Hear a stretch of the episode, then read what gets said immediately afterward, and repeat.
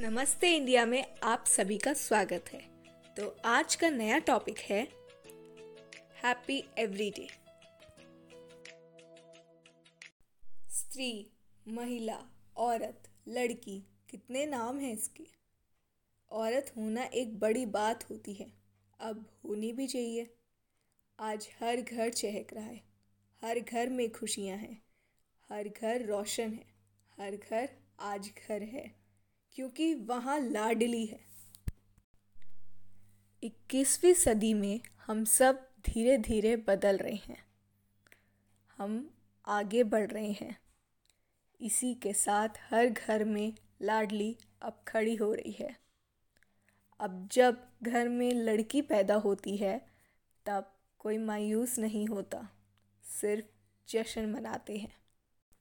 जब वो अपना मायका छोड़कर ससुराल जाती है और अपनी ज़िंदगी का नया चैप्टर शुरू करती है, जब वो अपनी पहली कमाई अपनी फैमिली को देती है, तब एक लाइफ का नया चैप्टर शुरू हो जाता है। जब वो पहली बार अपने बच्चे के मुँह से माँ सुनती है, तब उसकी लाइफ का नया चैप्टर शुरू होता है। पर ये समाज क्यों नहीं समझता कि वो इक्वल है?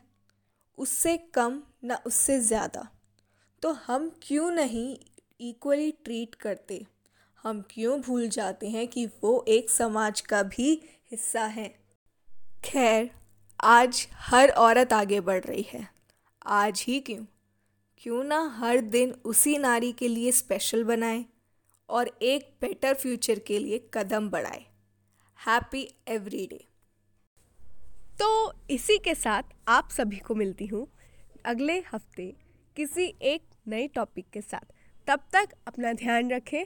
थैंक यू शुक्रिया।